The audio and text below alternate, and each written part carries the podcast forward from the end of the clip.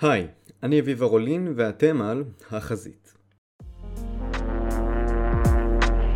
that this form of treachery shall never again endanger it.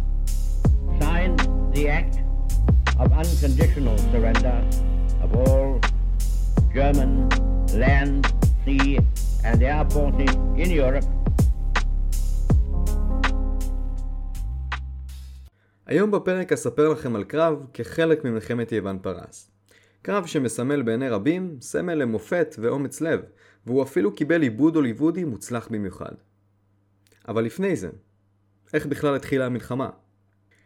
קרב תרמופילאי, מתחילים. השנה היא 492 לפני הספירה. מלך פרס, דריווש, מתחיל בפלישה למוקדון. ולאחר מכן הוא שולח שליחים אל ערי מדינה יווניות בדרישה שייכנעו לו ויקבלו עליהם את שלטונו. בניסיון להציל את עצמן, מרבית ערי המדינה הסכימו לדרישתו של דריווש. מלבד כמה ערי מדינה כמו אתונה וספרטה. שם השליחים הפרסים פשוט הושלכו לבורות. לכן המלך דריווש החל בפלישה לתוך יוון. תחילה הוא זכה להצלחה רבה, עד שהוא נתקל בעשרת אלפים לוחמים אתונאים בקרב מרתון, קרב שהפרסים היו אמורים לנצח בו כי הם היו רבים יותר, אבל חיילי אתונה הצליחו לבלום את הפרסים ולאלץ את דריווש לסגת. דריווש, נחוש במטרתו, החל בתכנון פלישה מחודשת, במטרה להשמיד את העיר אתונה. לצערו של דריווש, הוא לא הצליח לממש את תוכניתו, הוא כבר היה מבוגר והוא נפטר. מי שהחליף אותו היה בנו, חשירש. לחשירש הייתה תוכנית. הוא יפלוש ליוון דרך הצפון ויאגף את היוונים מאחור באמצעות הצי הימי שלו שיעגון בחופי יוון. חשירש למד את הלקח מקרב מרתון, ולכן הוא לא מיהר לצאת למלחמה מחודשת. הוא לקח את הזמן כדי לבסס את כוחו הצבאי. האגדות אומרות שכוחותיו עמדו על כשני מיליון חיילים. ההערכות המודרניות מדברות על מספר נמוך בהרבה, כ-200 אלף חיילים. אבל חשוב לציין שגם מספר זה בעולם העתיק נחשב לצבא גדול מאוד.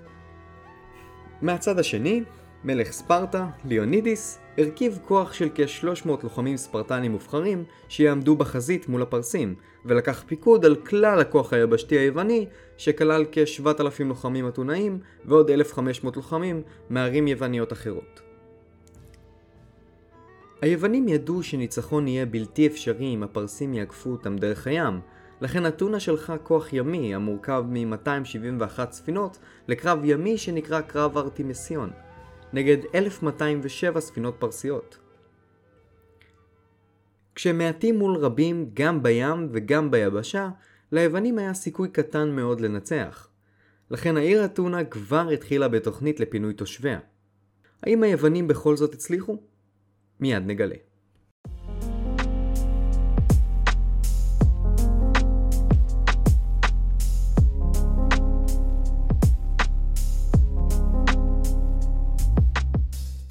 הצבא הפרסי היה מוכן לקרב באסיה, כלומר לאויבים פחות משוריינים מהיוונים. החיילים הפרסים לבשו שריון שעשוי בעיקר מאור ובד, והם אחזו חניתות קצרות וחרבות. לעומת זאת, היוונים היו מצוידים טוב יותר לקרב. הם לבשו שריון וקסדה שעשויים מברונזה, ואחזו חניתות באורך של כשני מטרים עם להב בצד אחד ודוקרן בצד השני. נשק אידיאלי לטקטיקת הפלנקס של היוונים. טקטיקת הפלנקס היא מבנה טקטי שמבוסס על מסה גדולה של לוחמים רגליים כבדים נושא רמחים.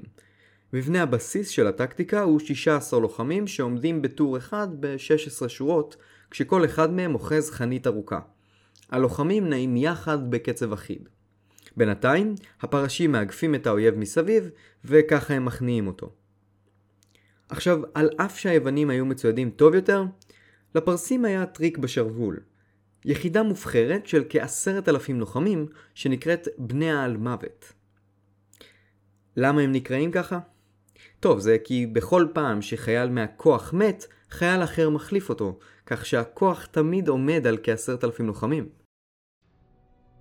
כשהצבא הפרסי התחיל את פלישתו דרומה, ליאונידיס מלך ספרטה הוביל את חייליו למעבר קטן וצר שגובל בים מצד אחד ובצוקים גבוהים מהצד השני ונקרא תרמופילאי.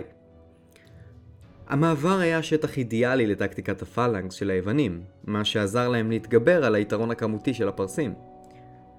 חשירש מלך פרס שלח למחנה היווני שליח, שהציע ליוונים הפסקת אש. היוונים ייכנעו ויהפכו לבני ברית של חשירש, ובתמורה יוכלו לסגת ללא פגע ואפילו יקבלו כמה מהאדמות שחשירש יכבוש בתמורה.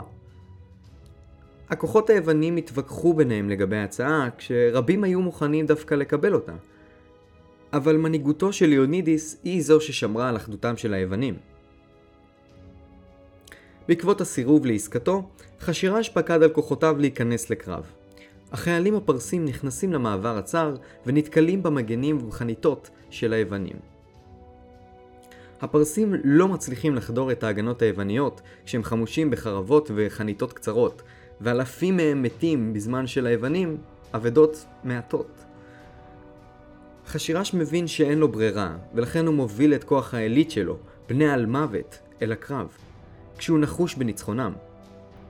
אבל גם בני על מוות לא מצליחים לחדור את ההגנה היוונית.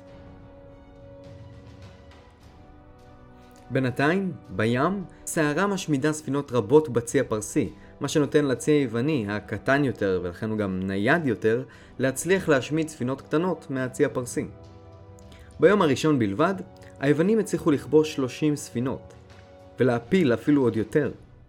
על אף כל הסיכויים, נראה היה לראשונה שניצחון הוא דבר אפשרי. ובכל זאת, בלילה של היום השני, המציאות הכתה את הכוחות היוונים.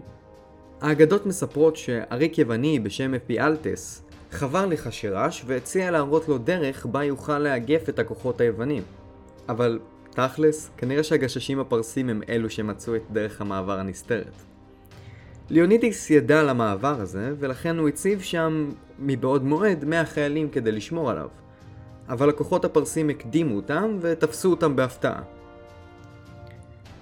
ליאונידיס מבין שהוא עלול למצוא את צבאו מקוטר, ולכן הוא מחליט להורות למרבית כוחותיו לסגת, כאשר הוא והשאר ינסו לעכב כמה שיותר את הפרסים. הקרב הסופי מתחיל, והכוחות היוונים בטקטיקת הפלנקס מקוטרים מכל הצדדים, ועל אף היתרון המספרי של הפרסים, האימונים והציוד של היוונים גרמו למחיר כבד לכוחות הפרסים.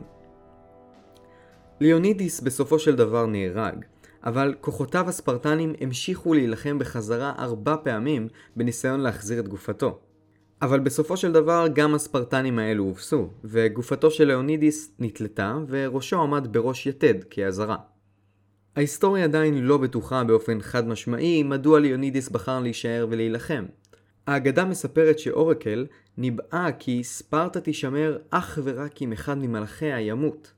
אבל כנראה שליאונידיס בחר למות בשל צורך צבאי, שכן מבלי כוח שיעכב את הכוחות הפרסים, הכוח היבשתי היווני שנסוג לא יצליח לברוח.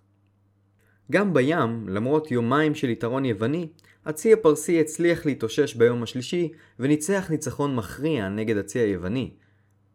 בידיעה שהקרב על תרמופילאי נכשל, הצי היווני נסוג לאחור כדי לעזור בפינוי האחרון של תושבי אתונה.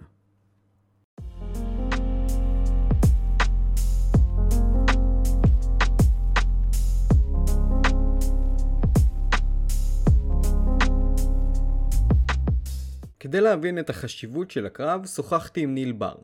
ניל הוא חוקר יוון מאוניברסיטת בר אילן והאוניברסיטה הפתוחה. שלום ניל. שלום אביב. תראה, כשאנחנו מדברים על תרמופילה אנחנו רוצים לשאול שתי שאלות. הראשונה היא, איפה כולם? למה רק 7,000 בני אדם? והתשובה היא תשובה די עצובה, כי כשאנחנו רואים כזה חוסר שוויון אנחנו מבינים שהיוונים שהתייצבו בתרמופילאי פשוט עברו צד.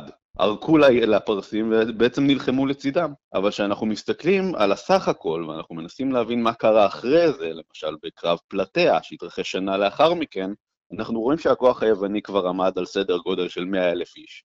ואז נשאלת השאלה, האם יכול להיות שמשהו השתנה בין התקופה שלפני תרמופילאי ואחרי תרמופילאי? והתשובה היא לדעתי כן.